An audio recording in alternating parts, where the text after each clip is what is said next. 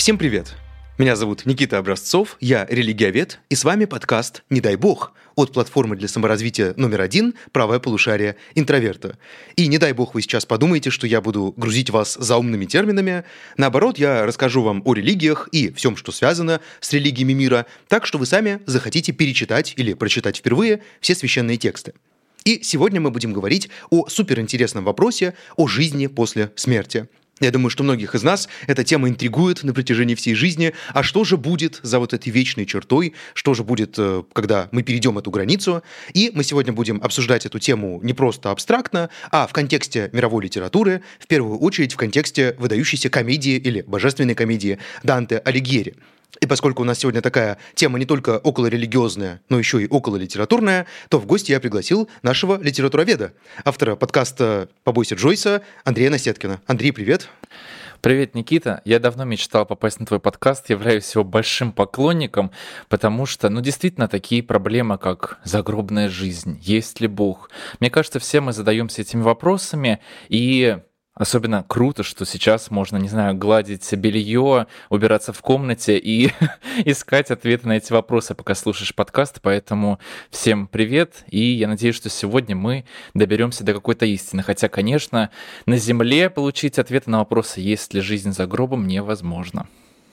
Ну, кстати, э, на самом деле этот вопрос, он принадлежит к одному из вечных вопросов, и всегда, когда мне задают подобного рода вопросы, там, а есть ли Бог, там, веришь ли ты в Бога, или там, есть ли душа, я обычно ссылаюсь на Карла Поппера и говорю о том, что это просто, ну, вопрос за пределами науки потому что не существует способа опровергнуть существование загробного мира. Э, это не фальсифицируемая гипотеза. Поэтому это просто бессмысленный вопрос с точки зрения там, какой-то новейшей философии. Там Рудольф Карнап об этом писал, в частности, позитивисты и все прочее, что мы не будем сегодня, к счастью, обсуждать. Соответственно, э, мне кажется, что эта тема, она, с одной стороны, спекулятивная. Ну, давай пообсуждаем, вот, а что будет по, там, после смерти, скажем, да, как разные религии мира отвечают на этот вопрос. Это вполне себе интересно. Но вот найти какой-то реальный, вразумительный научно обоснованный ответ, ну, мне кажется, просто невозможно. А, в религиях мира чаще всего а, на этот вопрос отвечают через откровение. То есть э, говорят о том, что мы, ну, как бы сами не знаем, что будет после смерти, но нам вот Бог передал эту ценную информацию при помощи своего откровения. И на этом, опять же, разговор научный, разговор рациональный, в принципе, заканчивается. Ну, попробуй доказать э, там, верующему человеку, что у него неправильное откровение.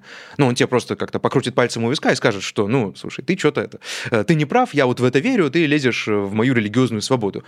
Э, вот, Андрей, скажи мне, а вот как вообще литература, насколько часто в литературе вообще обыгрывается эта тема? Насколько она вообще популярная, актуальная? Потому что мне кажется почему-то, что нет. Или я не прав? Вот как ты думаешь?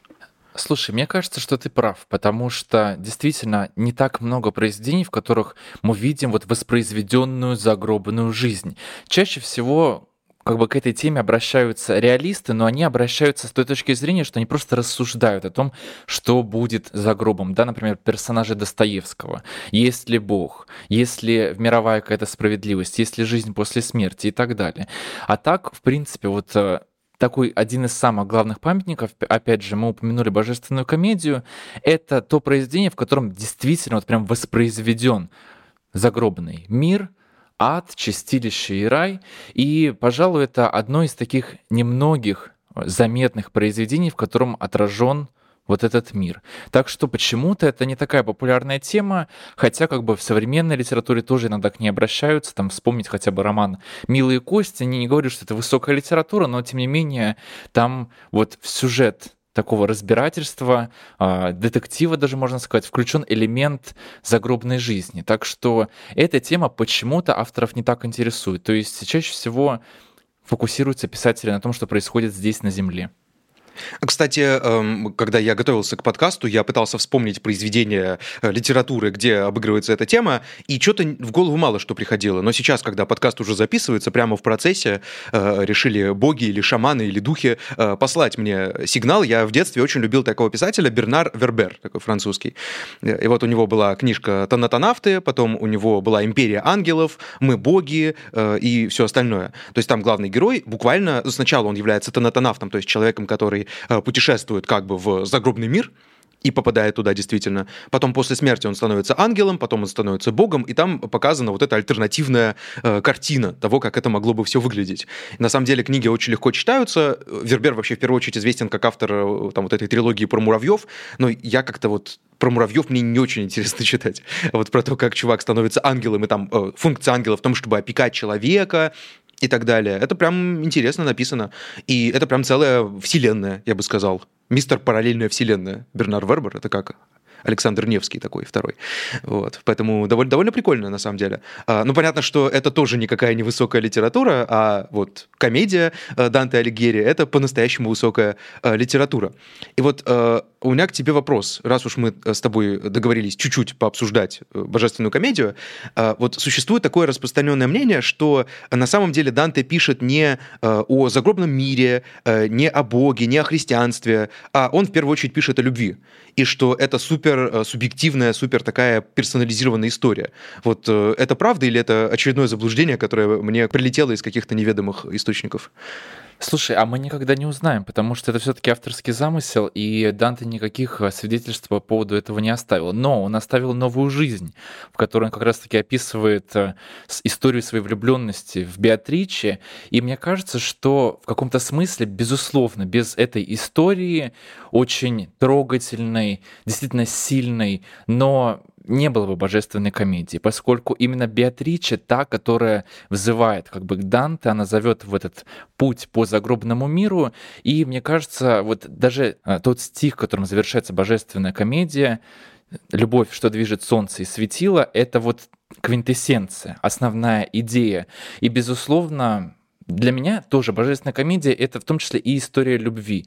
То есть, э, мне кажется, как бы это была такая каркасная идея, и потом уже Данте играл с конструктором, с таким вот выстраивать вот эти круги ада, да, как э, все организовано, вот в какой точке Земли находится именно вот этот вход, э, империи вот это, да, то есть э, райская какая-то уже история. И это все накладывается на вот этот сюжет любви, безусловно, которая ведет Данте через вот эти все испытания, через разные стадии вот этой вот загробной жизни.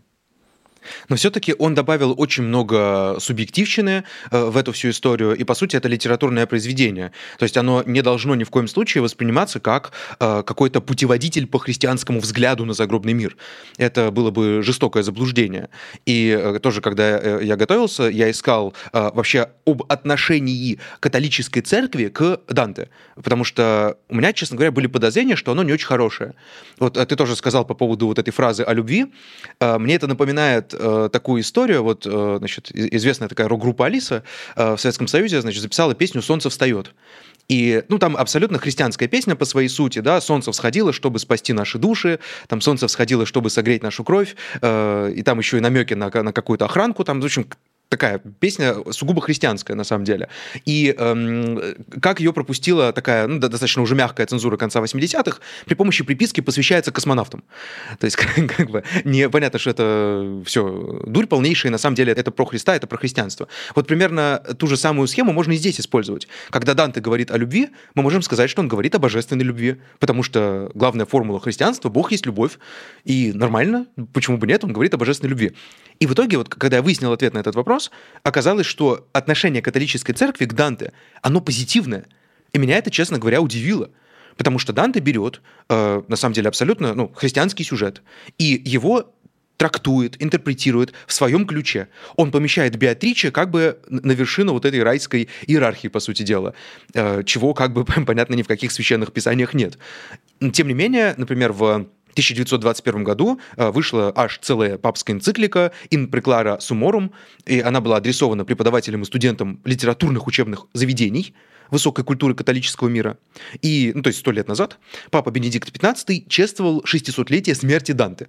То есть обратите внимание на вот эту высокую оценку. То есть католическая церковь, несмотря ни на что, к Данте относится очень-очень благосклонно. И эм, на самом деле интересный вопрос, было бы это так, если бы Данте жил не в там, 13-м, начале 14 века, как он жил, а жил бы где-нибудь в веке 15-16 или даже 17 потому что инквизиция свирепствовала именно тогда. Многие почему-то думают, что инквизиция — это средневековый феномен. На самом деле инквизиция наиболее в жестких таких формах и проявлениях э, — это феномен уже возрождения. И, конечно, если мы говорим про те концепции, которые Данте отстаивает, то они, мягко говоря, не ортодоксальны. А, то есть эм, он говорит о Баде, о рае и о чистилище. А, понятие чистилища, оно появилось вообще в католической мысли примерно одновременно с божественной комедией, на самом деле. И вот э, у меня вопрос тогда к тебе. Данте берет христианские концепции, христианские мотивы и как бы их видоизменяет. И вообще за такое можно было и на костерок попасть, и э, значит, на пыточный стол к какому-нибудь Тарквимаде, правда, чуть попозже и в другой стране. А почему вот, как ты думаешь, к Данте такое отношение? Почему его так почитают? Э, почему он настолько популярен? Вообще, чем это обусловлено? На самом деле Данте — это итальянский Пушкин, потому что он в свое время изобрел народный итальянский язык. То есть это даже называется вульгарный, да, вульгарный итальянский язык. Поскольку до Данте было принято писать какие-то такие серьезные сочинения исключительно на латыни. И вообще это, в принципе, вот характерно, что люди, которые меняют культуру, как-то остаются в истории, они часто вот переходят на, этот народный язык. Тоже известный факт, что Парацельс, к примеру, он читал свои лекции тоже не на латыни, и за это как бы он получал по шапке, грубо говоря, и, в принципе, это вызывало довольно серьезный резонанс в обществе. И Данте, он пишет вот божественную комедию на народном итальянском языке, языке, то есть он обращается к широкому читателю, поскольку все равно вот был такой снобизм. Считалось, что к таким сочинениям доступ должны иметь люди, которые знают латынь, которые а, как бы настраиваются на восприятие серьезных глубоких вещей. Данте все это как бы делает вульгарным, в том смысле, что он делает это народным. И, пожалуй, это и является как бы его главным достижением. То есть язык его, доступность, поскольку вот если вы, дорогие слушатели, когда-то читали божественную комедию, вы, наверное, даже удивились, насколько просто она читается.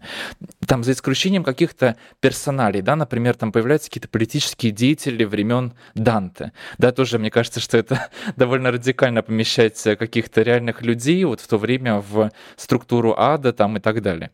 Но тем не менее, там вот появляются какие-то э, люди, которых вы, может быть, не знаете, вот за исключением их упоминания, все довольно просто, все понятно. И, возможно, именно из-за этого Данте простили то, насколько как бы радикально и смело он подошел к переустройству, к устройству даже, можно так сказать, христианского посмертия. Да, и ну, подошел он, э, я не скажу, что прям как-то радикально, он просто очень многое придумал, по сути дела. То есть он взял это из головы и сказал, вот так оно будет. И, кстати, э, ну, по-хорошему, ну, не надо придумывать какое-то религиозное учение, когда оно уже есть. Э, я дальше чуть еще скажу, как в католической церкви, как в православии воспринимается э, загробный мир, да, и как это все там э, устроено и работает. Но Данте, он действительно многое брал из головы. Несмотря на это, тот же самый Бенедикт XV, папа римский, который сто лет назад, собственно говоря, был папой, призывает признать, что этот мощнейший порыв вдохновения, цитата, он черпал из божественной веры. И вся божественная комедия не имеет никакой другой цели, кроме как прославлять прославлять справедливость и проведение Бога. Ну, мне кажется, это сомнительное утверждение, потому что, во-первых, э, как будто Бенедикт XV, вот ты правильно это заметил, как будто он залез в голову к Данте и такой, у него была только такая цель. Э, мне кажется, какая была цель у Данте, мы узнаем только у самого Данте, опять же, если с ним пересечемся где-нибудь э, в загробном мире возле ларька с шавермой. Я думаю, что если рай существует, то там будет ларек с шавермой совершенно точно. И там можно будет поймать Данте. Так вот, что касается национального языка, на котором писал Данте, очень интересный факт состоит в том, что национальные языки — это прям характерная черта будущего протестантизма. Когда в Европе начинают переводить Библию на национальные языки. Первым, пожалуй, это делал Джон Уиклиф, э, это была Англия. А потом этим занимался, например, Ян Гус, известный деятель э, чешский и национальный герой Чехии. Э, так вот, именно в этих странах и состоялась реформация. В первую очередь это и Германия, это и потом Чехия, это и Великобритания, правда, уже попозже, там, в XVI веке. В Италии никакой реформации не было были какие-то жалкие попытки, но они не увенчались успехом. То есть, несмотря на то, что такое популярное произведение на национальном языке, и казалось бы, вот-вот сейчас мы вытесним латынь, перейдем все на итальянский и будем жить припеваючи с своей собственной э, реформацией. Но в Италии никакой реформации не случилось. И поэтому вот эта преемственность э, католическая, да, от э, Данте до Бенедикта XV и до Франциска I сегодняшнего, который тоже высоко почитает Данте, она э, сохраняется. Вот, поэтому это, то, это вот очень тесно, и тебе большое спасибо за это уточнение, которое вывело на э, целый набор мыслей. Ну и понятное дело, что Данте, скорее всего, черпал информацию из своего богатого воображения, и, возможно, он руководим был при этом какой-то искренней верой в Бога и все остальное, э, но на самом деле современный мир, он тоже предлагает большое количество таких историй о загробном мире, о том, э, как люди там побывали, причем эти истории рассказываются реальными людьми, и ну как-то нет особых оснований считать, что они все дружно, синхронно врут. Это истории про переживание клинической смерти. Вот э, как ты думаешь, Андрей, из этого можно сделать интересную литературу какую-нибудь? И что ты вообще думаешь по поводу клинической смерти? Слушай, в свое время, э, скажем, в эпоху своего экзистенциального кризиса я очень много изучал как бы этот вопрос, и меня удивляло, что люди, которые пережили клиническую смерть, они в принципе описывают какую-то похожую картину. То есть, как правило, они лежат на операционном столе, да, и потом в один момент они как бы выходят из своего тела, поднимаются над ним и как бы висят под потолком буквально, да, смотрят на все сверху и видят свое тело, видят там врачей и так далее. Потом вот этот знаменитый как бы переход в тоннель, свет в конце тоннеля, они как бы стремятся по этому тоннелю вперед и вот куда-то попадать в какой-то мир, там кто-то встречается с Богом, кто-то не успевает дойти до этой стадии и уже оказывается снова в мире живых. Вот, но на самом деле меня удивляло, насколько схожи как бы эти описания, и у нас даже в культуре появляются такие как бы стереотипы, такие клише, как э, свет в конце тоннеля и так далее, и так далее. То есть это берется все из свидетельства реальных людей. Вот. Ну, конечно, у меня есть скептическое предположение, что это просто определенные механизмы, как бы, которые происходят в головном мозге, и которые как бы готовятся к умиранию. Вот. И, возможно, эти ощущения, эти впечатления, они просто у всех людей схожи, да, то есть то, что перед глазами жизнь проносится и так далее, и так далее. Вот. Ну, не знаю, как бы как к этому относиться. С одной стороны, я в свое время прям верил в загробную жизнь. Я считал, что как бы душа, она, безусловно, покидает это тело, она не умирает, она просто приобретает какую-то другую форму, возможно, как бы просто высвобождается как некоторая энергия. Сейчас я не знаю, как я бы тебе ответил на этот вопрос. Вот честно, вот у меня есть сомнения на этот счет, но Удивительно, что, к примеру, психотерапевты, психиатры, я как бы часто а, профессионально тоже с ними общаюсь, и они говорят о том, что вот, безусловно, они уверены в том, что душа человека существует. Но если бы я работал за душой человека регулярно, я бы, наверное, тоже верил в ее существование. То есть психотерапевты, они убеждены, что вот они работают, то есть психо, это же душа в переводе, да, психотерапевт. Человек, который как бы врачует душу в буквальном смысле. И они в своей практике наблюдают появляют как бы некоторые свидетельства того, что у человека есть душа, есть энергия. И, безусловно, она, наверное, должна, должна куда-то деваться да, после смерти. Так что мое отношение к этому скорее такое, я открыт к этому. То есть я не отрицаю, что душа, может быть, действительно не умирает. Конечно, мне не очень близки какие-то четкие религиозные концепции по поводу этого. То есть я не считаю, что там по смерти у всех одинаковые и так далее. Но Почему бы и нет? То есть я в этом смысле остаюсь а, открыт к любым предложениям. Что нам предложит жизнь после нашей смерти? Ну, достаточно странная, на самом деле, история про душу и психу как понимание души. Душа — это все таки сугубо религиозная концепция. Это э, некая личная характеристика человека, которая имеет нематериальное воплощение и которая, главное, э, отсоединена от э, тела. все таки насколько я понимаю, современная, там, современная наука, скажем, да, современная нейрофизиология она предполагает, что все-таки сознание э, достаточно четко и личностные черты человека достаточно четко можно зонировать э, и распределить по разным зонам мозга. Э, например, был классический случай, когда одному человеку, значит, который работал на фабрике, значит, ему пробило голову каким-то металлическим штырем, и он, который был прекрасным семьянином и замечательным отцом и прекрасным работником, и не брал в рот ни капли спиртного, после этого стал хроническим алкоголиком, значит, стал там посещать разные увеселительные заведения нехорошие и так далее, и так далее. То есть такие все-таки истории есть, и мне кажется, что это довольно неплохое свидетельство в пользу того, что душа, если мы ее рассматриваем как нечто конкретное, да, как некую конкретную научную гипотезу, а не как абстрактное, вот знаешь, какую-то категорию в духе того, что вот я верю в то, что вот у каждого есть душа, то есть это довольно абстрактная вещь, и, в принципе, верить можно во все, что угодно. Можно верить, что там ну, у тебя за спиной сидит барабашка, или там у меня э, под столом серебряный розовый единорог, например. Ну, серебряный и розовый одновременно, подумаешь, нормально. Иррациональные вещи, они легко становятся частью нашей картины мира. Но мне кажется, что э, если мы говорим о научном подходе, то здесь ну, идет поиск, э, зонирование там, разных функций, свя- связывающих э, личностные черты с конкретной там, личностью, да, и э, частей участков мозга. Поэтому мне кажется, что здесь научный подход немножечко все-таки вступает в конфликт э, с религиозным. Вот ты так не думаешь? Слушай, ну вот удивительно, на самом деле, ну вот я правда очень много общаюсь с врачами, с психотерапевтами, и все они поголовно убеждены в том, что у человека есть душа. Хотя, казалось бы, это люди, которые на регулярной основе работают с устройством человеческого организма, головного мозга и так далее. То есть э, меня это тоже поражало, и не знаю, почему как бы люди, которые предоставляют регулярно доказательства того, что души нет, а они при этом в нее верят. А вот, Никита, расскажи, как ты относишься к клинической смерти, потому что такая тема, мне кажется, неоднозначно вызывает резонанс общества каждый раз, когда возникает какая-то еще одна громкая история о том, как человек вернулся с того света. Часто бывает, что знаменитости какие-то возвращаются, вот недавно, там было год назад, и тоже выходит огромное интервью, в котором человек рассказывает, э, что он там испытал. Это, конечно, все так странно слушать. Э, да, э, на вопрос, как ты относишься к клинической смерти, сразу хочется ответить, я к ней не отношусь, э, и как-то не, не, не, не очень пока хочется. Да, но если серьезно, то вот относительно религиозных или около религиозных убеждений врачей э, и прочих там ученых, э, значит, здесь, мне кажется, есть четкое разграничение. То есть, если человек верит в какую-то вещь, которую невозможно там, подтвердить или опровергнуть, это одно дело. Да, то есть, человек просто верит, не имея достаточных доказательств, что там существует душа, человек просто в это верит. Хорошо, это не проблема. А вот если он начинает верить во что-то, что противоречит установленным научным данным, да, ну, скажем, он верит в то, что Господь Бог создал, э, значит, все виды животных, скажем, за 7 дней, э, создал их подряд, и они никак друг с другом не связаны, и эволюции нет. Это уже будет э, ложное убеждение, с этим уже можно спорить. Существование души, вот ты сказал, да, как много доказательств того, что души нет. Так нет, нет таких доказательств. То есть невозможно доказать отрицательный факт. Ну, докажи, что у меня сейчас не сидит невидимая барабашка под столом. Ну, у тебя не получится.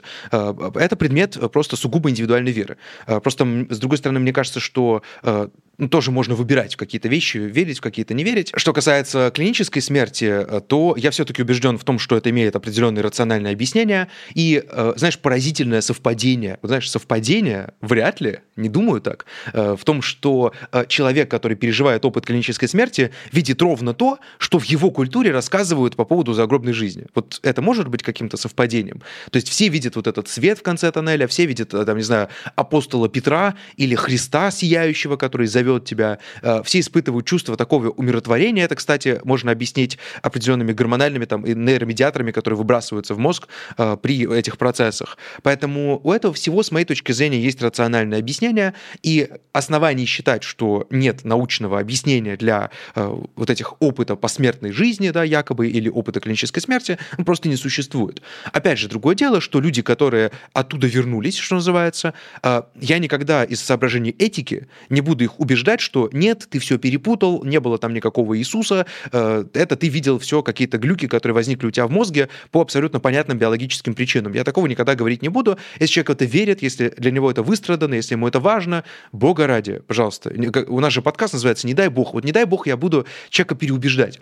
Что есть просто такая каста воинствующих, э, не знаю, атеистов и скептиков, которые просто подходят к людям, там, не знаю, в церкви и говорят, а вы знаете, что Бога не существует? Ну, это клиника, да, это вот Питер Богосян, такой есть очень известный автор, э, который написал целую книгу, которая называется «Евангелие от атеиста» или «Евангелие для атеистов». И там он учит, как людей переубеждать в их вере. Вот, в принципе, этим религиовед не занимается и не должен заниматься. Э, но, опять же, моя позиция, да, мое мнение, мое убеждение здесь в том, что это все имеет рациональное объяснение. Ровно как и э, рациональное объяснение имеют все случаи контакта с инопланетным разумом. Когда человек рассказывает, что меня, ко мне подходил инопланетный инопланетный гуманоид, который, значит, меня утащил к себе в э, тарелку и там проводил надо мной опыты и сказал, что вы еще не готовы к контакту с нами, знаешь, сразу мем вспоминается. Э, давайте, давайте посмотрим на их архитектуру, и там, знаешь, домик из дошика. Похоже, они давно превзошли нас.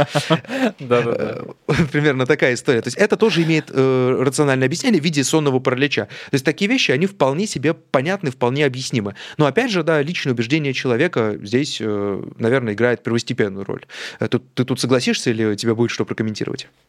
Да, мне кажется, на самом деле мы просто с возрастом, с ходом нашей жизни впитываем в себя определенные культурные паттерны. Вот, э, опять же, тот же свет в конце тоннеля, те же представления. Хотя, знаешь, вот я натыкался на несколько видео, где, например, человек какой-то другой веры, он говорит, что вот я умер и увидел Христа, да, и вот после этого я стал христианином, да, ну, то есть очень много разных историй совершенно. То есть, как бы, это целый пласт отдельно. Я помню, что в 90-е, кажется, годы вышел что какая-то очень известная книга о как раз-таки людях, которые переживали клиническую смерть. Я помню, что ее, ее составил врач. Но вот, к сожалению, сейчас не могу вспомнить по ходу, как она называлась, но суть в том, что это вызывало такой сильный отклик у общества, потому что, конечно, человеку хочется думать о том, что жизнь на Земле не заканчивается. Тем более, знаешь, на Земле не у каждого человека жизнь сахар, да, там хочется отдохнуть где-то хотя бы там. Вот поэтому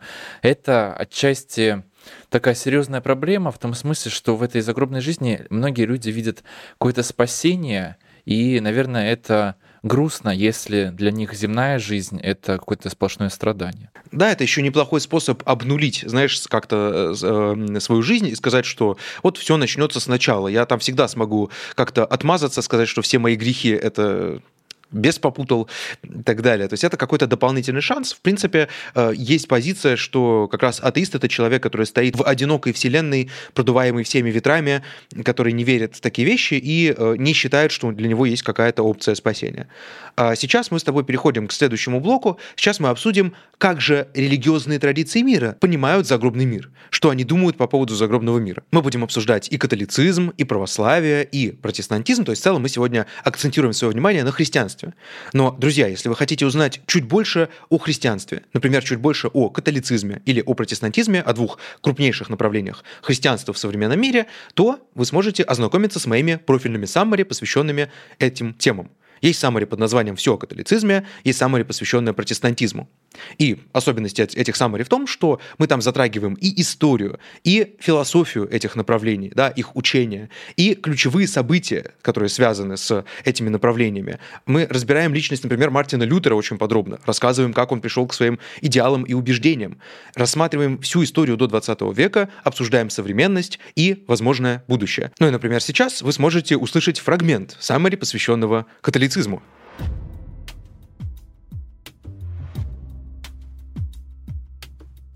Советская официальная атеистическая пропаганда утверждала о том, что вот католические попы, вот им лишь бы затормозить научный прогресс, поэтому вот они сжигали миллионы, миллионы ученых. Такого не было. И в помине это миф. Ну и еще один миф заключается в том, что инквизиция, дескать, сожгла там миллион людей. Как я уже сказал, на самом деле инквизиция, во-первых, никого не сжигала, она просто передавала для исполнения наказания светским властям, а светские власти уже непосредственно занимались организации казни, что, с моей точки зрения, никак моральную ответственность с церкви не снимает. Ну и количество казненных людей варьируется в пределах трех тысяч человек за все время существования Инквизиции с 13 века по, извините, 21 век. Поэтому говорить о каких-то миллионах сожженных здесь тоже, на самом деле, не приходится. Кроме того, важно понимать, что Инквизиция преследовала только католиков. Инквизиция не могла преследовать мусульман, не могла преследовать представителей иных религиозных традиций, потому что здесь важнейший аспект — это отступление от веры. То есть если вы уже в истинной вере, которую, естественно, католики считают свою веру, если вы от нее отступаете, то вы являетесь действительно вероотступником, еретиком и негодяем. Но преследовали именно католиков.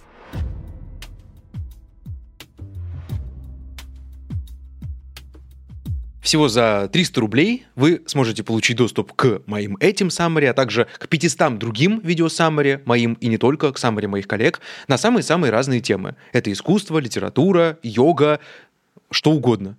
По специальному промокоду для наших слушателей «Бог30». Замечательный промокод, мне очень нравится. Ссылка будет в описании, если что, и сам промокод вы не перепутаете. Вы получите целый месяц бесплатного доступа ко всем нашим саммари. Там вы обретете, я вот не побоюсь этого слова, экспертное мнение по самым разным вопросам. Если у вас есть какое-то хобби, это значит, что, скорее всего, у нас уже есть об этом саммаре, и будете поражать близких своими широкими знаниями. Промокод действует для новых пользователей. Всю полезную информацию вы найдете в описании к этому выпуску.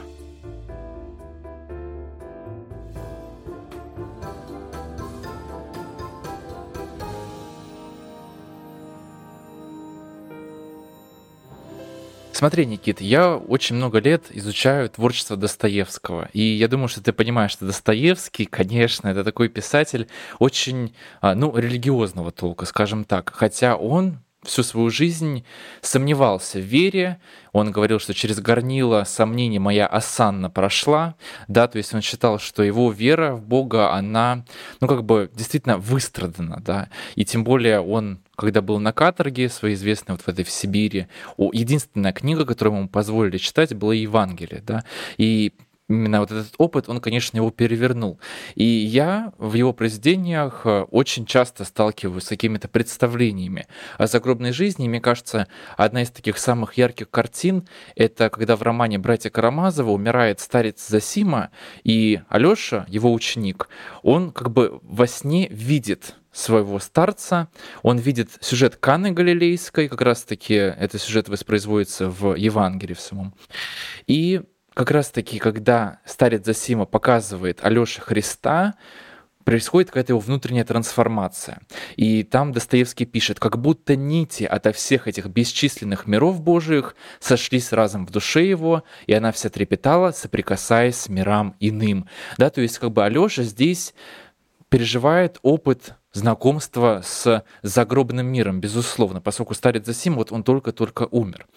И мне вообще интересно, как в христианстве вот развивались представления о загробном мире, какие они сейчас и насколько как бы они универсальны. То есть можно ли сказать, что есть определенная схема, по которой вот выстроен загробный мир в представлении христиан? Да, это очень интересный вопрос. На самом деле вопрос, я бы сказал, на отдельное вообще summary, потому что это, это безумно сложная тема, и на самом деле развитие вот этих представлений, оно начинается примерно со второго века нашей эры. То есть, когда уже формируется полноценная христианская традиция, э, это были ранние христиане, то они уже молились за упокой душ своих товарищей, которые умирали. То есть эта традиция уже имеется, и в раннем богословии 2, 3, 4 веков она очень активно э, развивается. Например, э, в церковном предании есть интересный ответ ангела преподобному Макарию Александрийскому. Это, на минуточку, 4 век нашей эры. О происходящем с душой в эти дни. Вот что гласит это церковное предание. В продолжении двух дней позволяется душе вместе с находящимися при ней ангелами ходить по земле, где хочет, как птица, ища гнезда себе. В третий же день вознести вознестись всякой христианской душе на небеса для поклонения Богу всяческих. А, то есть это ну, такой довольно специфический э, стиль э, христианской э, литературы. И на самом деле вот мы видим здесь уже представление о душе, четвертый век, когда душа первые два дня ходит по земле. Отсюда, на самом деле, и современные традиции, собственно говоря, молитвы за упокой и разных мероприятий, посвященных трехдневному вот этому, если можно так выразиться, юбилею, потом 9 дней, потом 40 дней. И это перекочевало не только в религиозную традицию, например, российскую, но и просто в светскую традицию. То есть 40 дней это уже стало прям э, таким э, конкретным, ну, опять же, нельзя сказать там праздником, юбилеем или как-то еще. Это повод встретиться, собраться, помянуть усопшего и помолиться за упокой его души. То есть э, с первых веков христианства по сей день проходит красной нитью одна простая мысль. Душа человека не умирает, она попадает в загробный мир. Значит, на самом деле э, количество упоминаний и количество реальных данных в Библии относительно того, что будет с человеком после смерти, оно переоценено. То есть их практически нет. А в Библии, если мы берем и Ветхий Завет, и Новый Завет, есть достаточно подробное описание возможного конца света. В первую очередь это Откровение или книга Апокалипсис Иоанна Богослова. Там подробно описывается, каким образом произойдет падение этого материального мира и как Христос в конце концов всех победит. Воинственный Христос да, победит Антихриста, э, победит э, все зло, потом произойдет страшный суд, и души праведников отправятся в рай, соответственно, души грешников отправятся в ад. На этом, в принципе, все. То есть больше никакой прямо в Библии информации относительно того, а что будет, а как оно будет а душа, она отлетает вот прямо или по зигзагообразной траектории. Ну, то есть вот так, такого нет. Э, это уже идут домыслы. Э, например, вот, кстати, недавний мультик «Душа» э, очень прям произвел большой фурор. Вот там, пожалуйста, вариация на тему. Почему бы и не так? Значит, джазмен оказывается где-то вот а в таком чистилище со своей душой, потом там с котиком значит, общается и так далее. То есть это уже идут фантазии. И эти фантазии, ну, фантазия в хорошем смысле слова, естественно, да, в православной традиции получили название «священное предание», и поэтому у нас есть вот эта традиция 3, 9, 40 дней. Например, протестантизм, он полностью отказывается от предания, говорит соло скриптура, то есть только Писание, только Библия. Этого достаточно для того, чтобы знать все, что нужно о жизни э, и, соответственно, о смерти. Поэтому никаких данных там в протестантизме по поводу того, а как душа отлетает, 3, 9, 40 дней, этого просто там тупо нет. Э, в католической церкви э, представление на самом деле не сильно богаче, чем в православной. То есть там нет прямо четкой церковной позиции по поводу того, а как это точно происходит. Там есть догмат о чистилище в отличие от православия. То есть в православии представления о чистилище как таковом нет. Чистилище — это в э, божественной комедии Данте «Гора», соответственно, в эм, уже католическом богословии, куда чистилище попало, кстати, как официальный догмат уже после публикации Божественной комедии, в связи с чем есть даже версия, что Божественная комедия повлияла на догматику католическую, но это, скорее всего, не так. Э, так или иначе, там есть гора чистилища, э, где человек проходит определенные стадии, да, определенные этапы очищения. Это человек, который умер как бы в согласии с Богом, но не успел искупить свои грехи. И вот в чистилище у него есть возможность это сделать. Если мы говорим о православии, то там есть аналог чистилища, который на самом деле и не аналог вовсе, это так называемые мытарства. А, есть слово «мытня», которое означает место, где взимается пошлина, где берутся налоги и штрафы. И вот отсюда пошел термин «мыторство». На церковном языке слово «мыторство» означает, условно говоря, как бы судебный процесс, который происходит над э, человеком по делу его жизни с 9 по 40 день. И на 40 день душа человека уже как бы отлетает окончательно либо в одно место, либо в другое э, место. И обычно называют 20 мытарств, и они распределяются по страстям. То есть человек должен как бы пройти испытание на предмет страстей. Что же это за страсти? Такие, друзья, загибаем пальцы сейчас. Андрей, тоже загибай пальцы. Итак, э, празднословие и сквернословие, ложь, осуждение и клевета, объедение и пьянство, ленность, воровство, сребролюбие и скупость, лихаимство, лихаимство, то есть э, взяточничество или лесть, неправда и тщеславие, зависть, гордость, гнев, хочется сказать, гордость и предубеждение, да? Э, сразу же. Э, злопамятство, разбойничество, избиение, ударение, драки, колдовство, магия, оккультизм, спиритизм, гадание, блуд, прелюбодеяние, садомство – идолослужение ересь, немилосердие, жестокосердие. То есть вот 20 возможных грехов, 20 страстей, э, на предмет которых человек должен пройти, условно говоря, вот такой тест, такое тестирование.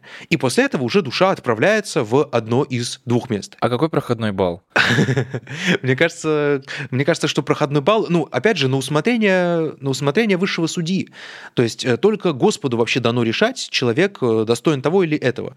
На самом деле в протестантизме и вообще в, особенно в лютеранском направлении, и в кальвинизме это доведено до абсолюта, э, у человека вообще нет э, никакой свободы воли, и он не может никак повлиять на свое спасение.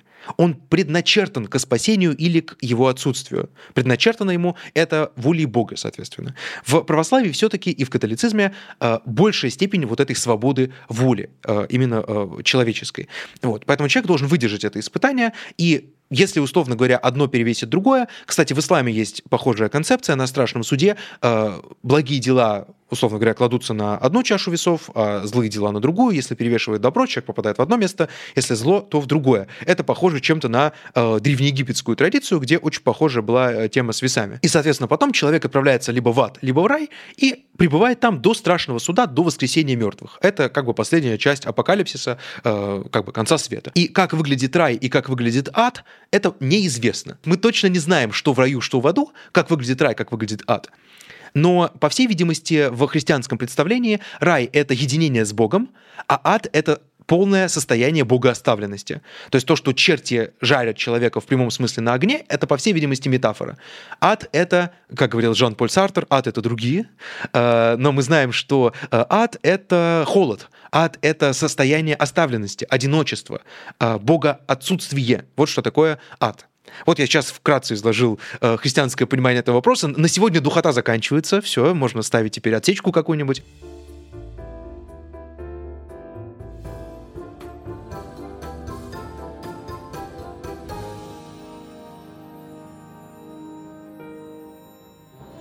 Вот скажи мне, пожалуйста, Андрей, сколько ты у себя насчитал из 20? Слушай, у меня пальцев не хватило, то есть пришлось уже еще э, пальцы ноги а, задействовать, потому что, ну, мне кажется, это очень сложный тест. На самом деле, я про мытарство слышал, я видел очень много икон, там вот мытарство, каждый изображается в виде ступени такой, как бы душа, она поднимается от одной ступени к другой. Мне кажется, довольно сложный челлендж на самом деле. И вообще вот любопытно, насколько, наверное, тяжело жить человеку, с такими четкими представлениями о посмертной жизни. То есть ты всю земную жизнь готовишься к этим испытаниям, да, ну как бы я был свидетелем того, как там, например, умирали люди, и вот в течение 40 дней за них молились, да, потому что в течение 40 дней как бы они проходили вот это испытание, и им нужна была как бы помощь людей вот с земли, грубо говоря. Я не то чтобы я не смеюсь над этим ни в коем случае, да, потому что как бы каждый человек абсолютно волен а, как бы переживать какие-то собственные представления о загробной жизни, о смерти других людей и так далее.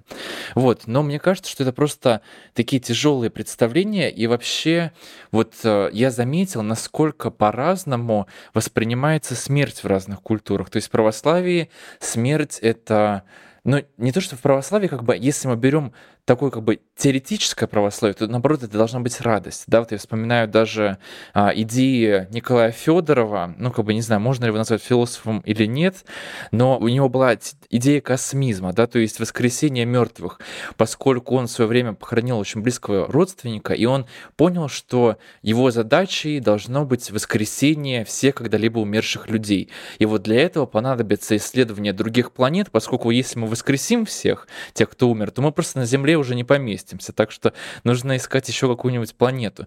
Вот, и я заметил, что русская мысль там конца 19 начала 20 веков, она особенно была сосредоточена на вот э, вопросе э, воскресения.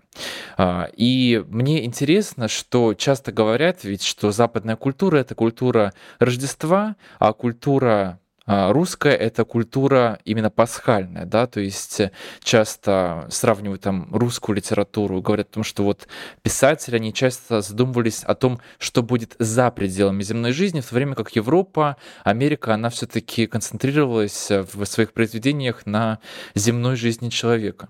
Вот, поэтому на самом деле любопытно, что почему вообще мы так много думаем о том, что будет а, после смерти. Я, конечно, много думаю об этом, но не знаю, какие представления утешительнее, то, что там что-то будет, или то, что за пределами этой жизни будет полная темнота и темное царство, да, как царство тьмы, царство теней, как у представлений древних греков, например. Или просто тотальное небытие, как говорил э, Марк Твен, э, по-моему, да. Друзья, возможно, это сейчас цитата из разряда «этим студентом был Альберт Эйнштейн», но, по крайней мере, цитата приписывается Марку Твену, так осторожно скажу, что «я не боюсь смерти, я был э, мертв, значит, миллиарды лет до этого, и как бы буду мертв после». То есть это отношение к смерти как к небытию. Это такое секулярное, да, светское скорее отношение. Скажи, вот а, я пытаюсь, как и другие гости твоего подкаста, выведать из тебя просто а, твои какие-то взгляды на Бога, на вечную жизнь. Вот скажи, Никита, вот э, как ты себе представляешь э, по смерти? Думала ли ты когда-то, что за пределами вот этой земной жизни есть какая-то еще другая действительность? Э, на самом деле, это, это очень хороший вопрос. Я выработал собственное отношение к этому и как раз готов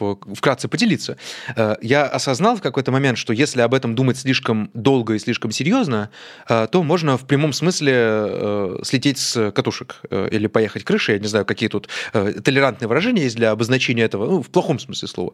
То есть эм, было огромное количество примеров, вот как ты упоминал про Достоевского, который начитался, значит, Библии. Ну, человек был не самый, согласись, здоровый с какой-то такой психологической или терапевтической узкой точки зрения, мягко говоря. Э, есть еще большое количество примеров людей, которые очень сильно и много об этом думали, и в итоге это приводило их к нездоровым жизненным позициям. Я сейчас очень подбираю слова. Э, например, был такой товарищ Николай Морозов, Николай Александрович Морозов, который 20 с лишним лет отсидел в Шлиссельбурге, в крепости Орешек, значит, будучи таким революционером. Там он читал Библию каждый день, и в результате он стал основателем сейчас барабанная дробь, новой хронологии, э, то есть самого известного псевдонаучного учения в современной России, да, по поводу того, что вся история сдвинута, и на самом деле там история э, была э, сфальсифицирована тотально. Э, то есть я выработал для себя подход, что э, ответа при помощи рациональных инструментов просто мы не узнаем. И для нас это некая такая ну, ситуация Шрёдингера. То есть мы точно не знаем, есть оно или нет. Для нас это черная коробка. И смерть — это погружение в черную коробку. Э, здесь у меня отношение примерно следующее. Вот э, представьте себе, что вы играете в поле чудес. И как бы вы, вы э, что вы предпочтете? Узнать сейчас, что вы получите в конце игры? Или дождаться конца игры? И либо вы получите бутерброд с колбасой, либо Якубович прокричит «Автомобиль!» Вот у меня подход такой. Я понимаю, что сейчас можно жить жизнь, и когда эта жизнь кончится, она может кончиться завтра, может кончиться через 50 лет, ну, я вообще надеюсь до соточки дожить все-таки. А, она может кончиться, в принципе, в любой момент, потому что э, никто из нас не знает, э, ну, мост короля Ледовика Святого, Торнтона Уайлдера здесь э, классический пример, да, вот люди просто шли по мосту, упали с моста, а мост 300 лет стоял.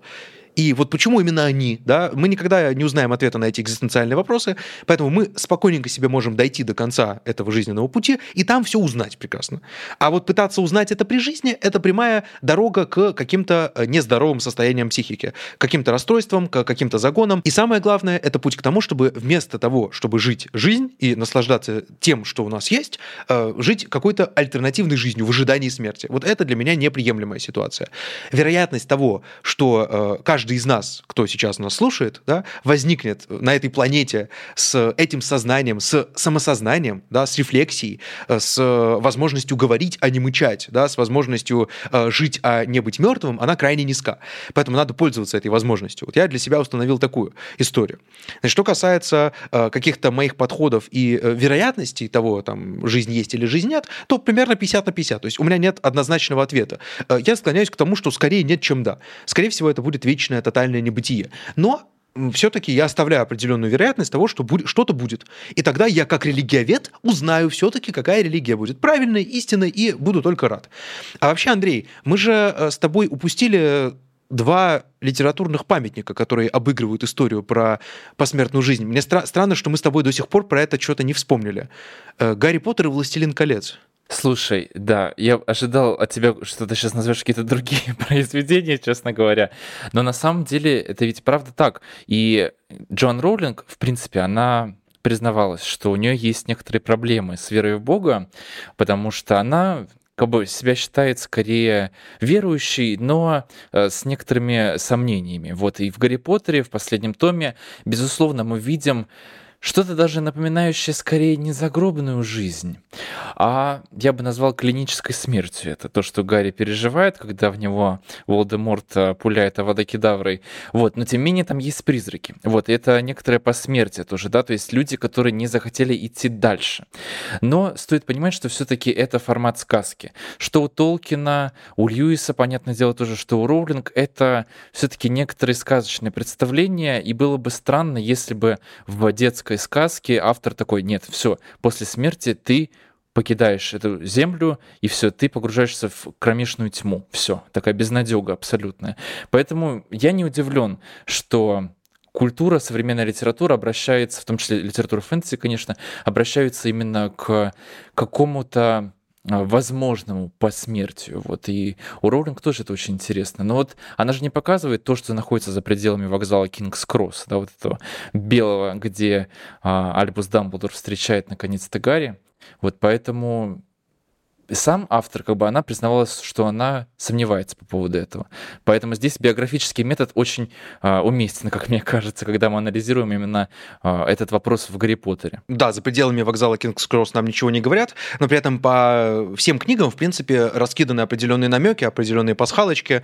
Э, например, в самой первой книге «Философском камне» Дамблдор говорит, что для высокоорганизованного разума смерть всего лишь очередное приключение. Собственно говоря, это тоже такой намек не иллюзорный. А в вообще-то в седьмой книге еще есть могила родителей Гарри Поттера, на которой набита фраза «И последний враг истребится смерть». Это прямая цитата из Евангелия от Матфея. То есть это не просто так тоже сделано. Мне кажется, что, и, по крайней мере, Роулинг, она ну, верующая католичка, причем она даже не англиканка, да, хотя она э, британка, но она, тем не менее, э, представляет католическую веру, что достаточно интересно само по себе, потому что католицизм там это скорее такое э, религиозное меньшинство. Э, что касается Толкина и Льюиса, то это сладкая парочка, так они вообще были оба э, глубоко верующими. И при том, что Толкин был католиком, э, и Льюиса именно он привел к вере, но Льюис в итоге стал англиканином, чем вызвал неудовольствие друга. Э, соответственно, у, у Толкина там прямо, у него прямо целая вселенная, э, которая построена вокруг идеи божественного творения, и, ну, то, как Гендальф серый становится Гендальфом белым после того, как его отправляют из вот этого царства мертвых. То есть Толкин тоже выстраивает такую квази-христианскую, конечно, концепцию загробного мира. А что касается Клайва Льюиса, то это просто прямая калька с христианства, конечно, немножечко переиначенная в такую тут же действительно сказочную а, манеру, но тем не менее. А, у него прям была прямая цитата из писем, что Лев Аслан — это на самом деле вот то же самое, что Иисус Христос, поэтому ты можешь, в принципе, его любить и не сильно как-то грешить при этом. Здесь еще один пример, кстати, что-то сегодня вот примеры все под конец пошли. Темное начало Пулмана, где, значит, э, э, Лира и Уилл попадают вообще-то в царствие мертвых и выпускают людей из царства мертвых, позволяют им из этого чудовищного э, места э, попасть и раствориться в небытии, как раз-таки уйти в небытие. Известно, что Пулман — это атеист, в то время как э, упомянутая выше троица — это люди верующие. Пулман лютой ненавистью ненавидел Клайва Льюиса, считал, что он, значит, религиозный пропагандист занимался антирелигиозной пропагандой. То есть, на самом деле, этот сюжет, он в большом количестве произведений, вот именно фэнтези, да, фигурирует. А то, что мы называем серьезной литературой, да, или высокой литературой, э, мне кажется, что там этого все-таки поменьше. Вот, может, тебе еще что-то в голову пришло? Да, слушай, мне пришло. Я понял, что на самом деле Гарри Поттер изначально планировался как некоторая аллюзия на жизнь Христа, поскольку вот эта сцена из первой главы философского камня, где Альбус Дамблдор, Минерва МакГонагал и Хагрид приносят Гарри к дому Дурслей, это же воспроизведение сцены трех волхвов в каком-то смысле. Вот это, то есть с самого начала буквально мы видим, как Роулинг работает с этими образами. Даже чаша Пенелопы Пуффиндуя, она же может превращать воду в вино, да, то есть опять же здесь такая прямая христианская отсылка. И вот это финал, произведение «Семь крестражей». Конечно, ну, то здесь Роулинг работает, а, в принципе, не только с христианской культурой, но и с фольклором. И поэтому для нее это определенный элемент, по которому она выстраивает свое художественное произведение. То есть я бы не делал здесь каких-то выводов по поводу того, что это нравоучительное такое произведение, что вот э, путь хри- христианина — это единственно верный. Вот нет, безусловно, к таким выводам здесь не стоит приходить. Это просто э, Роулинг работает с мировой мировой культурой, а христианство, безусловно, является ее значительной частью. Вот и все. Да, нравоучениями скорее занимается Клайв Льюис, который да, э, да. Прямым, прямым, прямым текстом говорит о том, что вот эта Сьюзен, да, которую не взяли в итоге в рай, э, ее не взяли в рай, потому что она слишком полюбила чулки, значит, и красить губы, э, сволочь такая, значит, нехорошая. То есть Клайв Льюис это такой прямо, прямо апологет такого жесткого патриархата, и, ну, в общем, он, он у меня никогда не вызывал большой симпатии. А, в отличие от Толкина, который, наоборот, нравоучениями не занимается, а как-то все выводы делайте сами, что называется. Вот. Ну, просто у меня даже была лекция по поводу того, что главный герой «Властелина колец» — это бог, в соответствии с представлениями там, ряда авторов, которые анализируют, интерпретируют э, Толкина. Вот. Э, не самая распространенная позиция, но там сам факт, что э, Горлум в конце откусывает значит, палец и, и играет свою роль, да, а до этого его всячески оберегал сюжет, э, или, ну, то есть там есть большое количество вещей, которые на это указывают. Ну, само по себе существование загробного мира, оно очень-очень здесь, конечно, характерно. То есть если, если мы копнем, я вот единственное, что я не читал «Игру престолов» и не смотрел. Э, я не помню, было ли там что-то такое. Там, по-моему, кого-то воз- воз- возвращали из мертвых или воскрешали, или что-то такое было.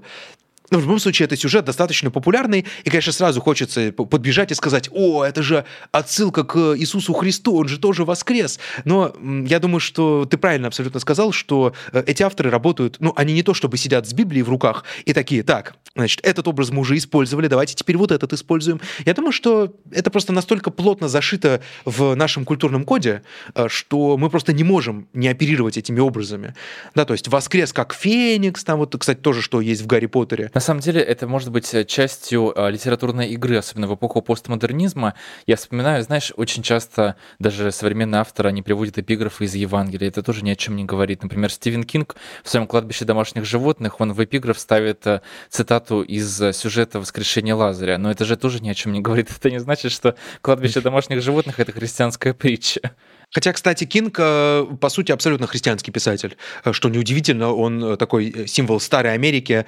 А Старая Америка, она построена вокруг христианства. И, ну, фактически, большинство произведений Кинга, по крайней мере, тех, которые я читал, они так или иначе подспудно работают тоже с христианской символикой. Там тоже мое любимое противостояние Стивена Кинга.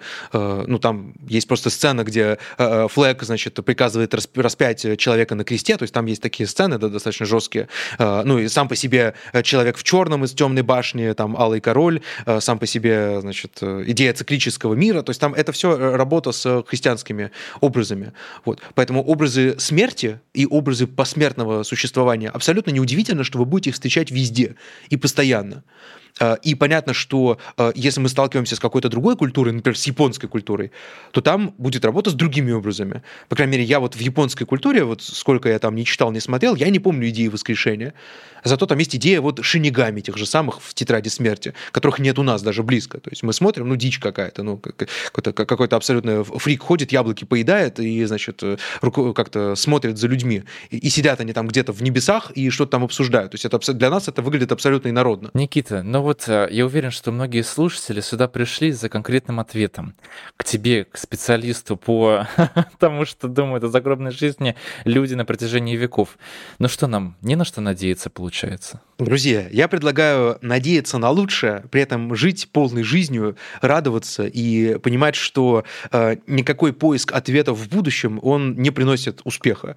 А мне кажется, что есть очень простой рецепт успеха. Просто будьте успешными, друзья. Вот такой мой посыл. Э, ссылка на мой авторский курс по э, значит, заработку в интернете успеху. в описании. Да, по успешному успеху и счастливому счастью в описании. Да, если серьезно, то если так убрать Тони Робинса из меня, э, по капле выдавить его, то я могу сказать, что в разных религиях существуют самые разные представления, и для того, чтобы выбрать правильное, ну, нужно, по идее, все это изучить. А, и при этом нужно не просто это изучить, а нужно еще как-то рационально выяснить, а какое правильное. Это, с моей точки зрения, вообще невозможно. То есть, если вы выросли в той или иной традиции, вы будете придерживаться взгляда из этой традиции. А взгляд ислама, взгляд иудаизма и взгляд христианства, взгляд буддизма, индуизма, э, скажем, там, не знаю, синтоизма, э, взгляд э, какого-нибудь э, сикхизма, это все абсолютно разные вещи. То есть вы не сможете найти правильный ответ, используя рациональные инструменты. Это вопрос веры. Поэтому, если вам нравится верить в то или иное, пожалуйста. Но при этом я бы э, лично для себя э, сказал так. Я бы не выстраивал свою жизнь, исходя из этой концепции, из концепции загробного мира. Я бы выстраивал свою жизнь, исходя из каких-то моральных категорий, да, э, не мешать другому, помогать другому, э, жить счастливо, жить полноценно и так далее. То есть какие-то светские категории в 21 веке, мне кажется, здесь больше применимы. Но опять же, это моя личная позиция, не как специалиста какого-то в области религии, а просто как, э, не знаю, такого комнатного философа, диванного светского гуманиста и так далее. Понятно, что ваши убеждения — это сугубо ваше дело, и э, если вы считаете ваши убеждения подходящими вам, рациональными, то э, ради бога, и вы имеете на это абсолютно полное право. Я высказал свое мнение. Друзья, мы сегодня с вами обсудили такую сложную тему «Загробная жизнь». Выяснили, точнее, не выяснили, есть ли она, но, по крайней мере, ответили на многие с этим связанные вопросы. Если вам понравился этот выпуск, пожалуйста, не забудьте его оценивать. Ставьте 5 звезд на Apple подкастах. Подписывайтесь на мой подкаст «Не дай бог» на Яндекс Музыке. И напоминаю, что мы теперь расширились до целой вселенной подкастов. У нас теперь есть подкасты практически обо всем. О сексе, играх, философии. Также у нас есть подкаст о литературе от Андрея Насеткина, который называется «Побойся Джойса». И все это на нашем новом YouTube-канале подкасты правого полушария интроверта. Не забывайте, что на правом полушарии интроверта вы можете посмотреть более 500 видео саммари на самые разные темы, в том числе мои саммари, например, посвященные католицизму, протестантизму, буддизму индуизму, да и на самом деле много чему еще. И тем более, если вы новый пользователь, то по промокоду BOG30 вы сможете получить бесплатный доступ на 30 дней. Все полезные ссылки по традиции в описании под данным выпуском. Андрей, большое тебе спасибо за участие в сегодняшнем выпуске. Было очень интересно. Да, спасибо тебе большое, Никита, за то, что пригласил. Мне кажется, правда, такая тема, которая заслуживает дальнейшего обсуждения. Тем более у нас сейчас еще выходит новый подкаст от э, нашего лектора Даши, и называется он «Женщина с косой», подкаст о смерти.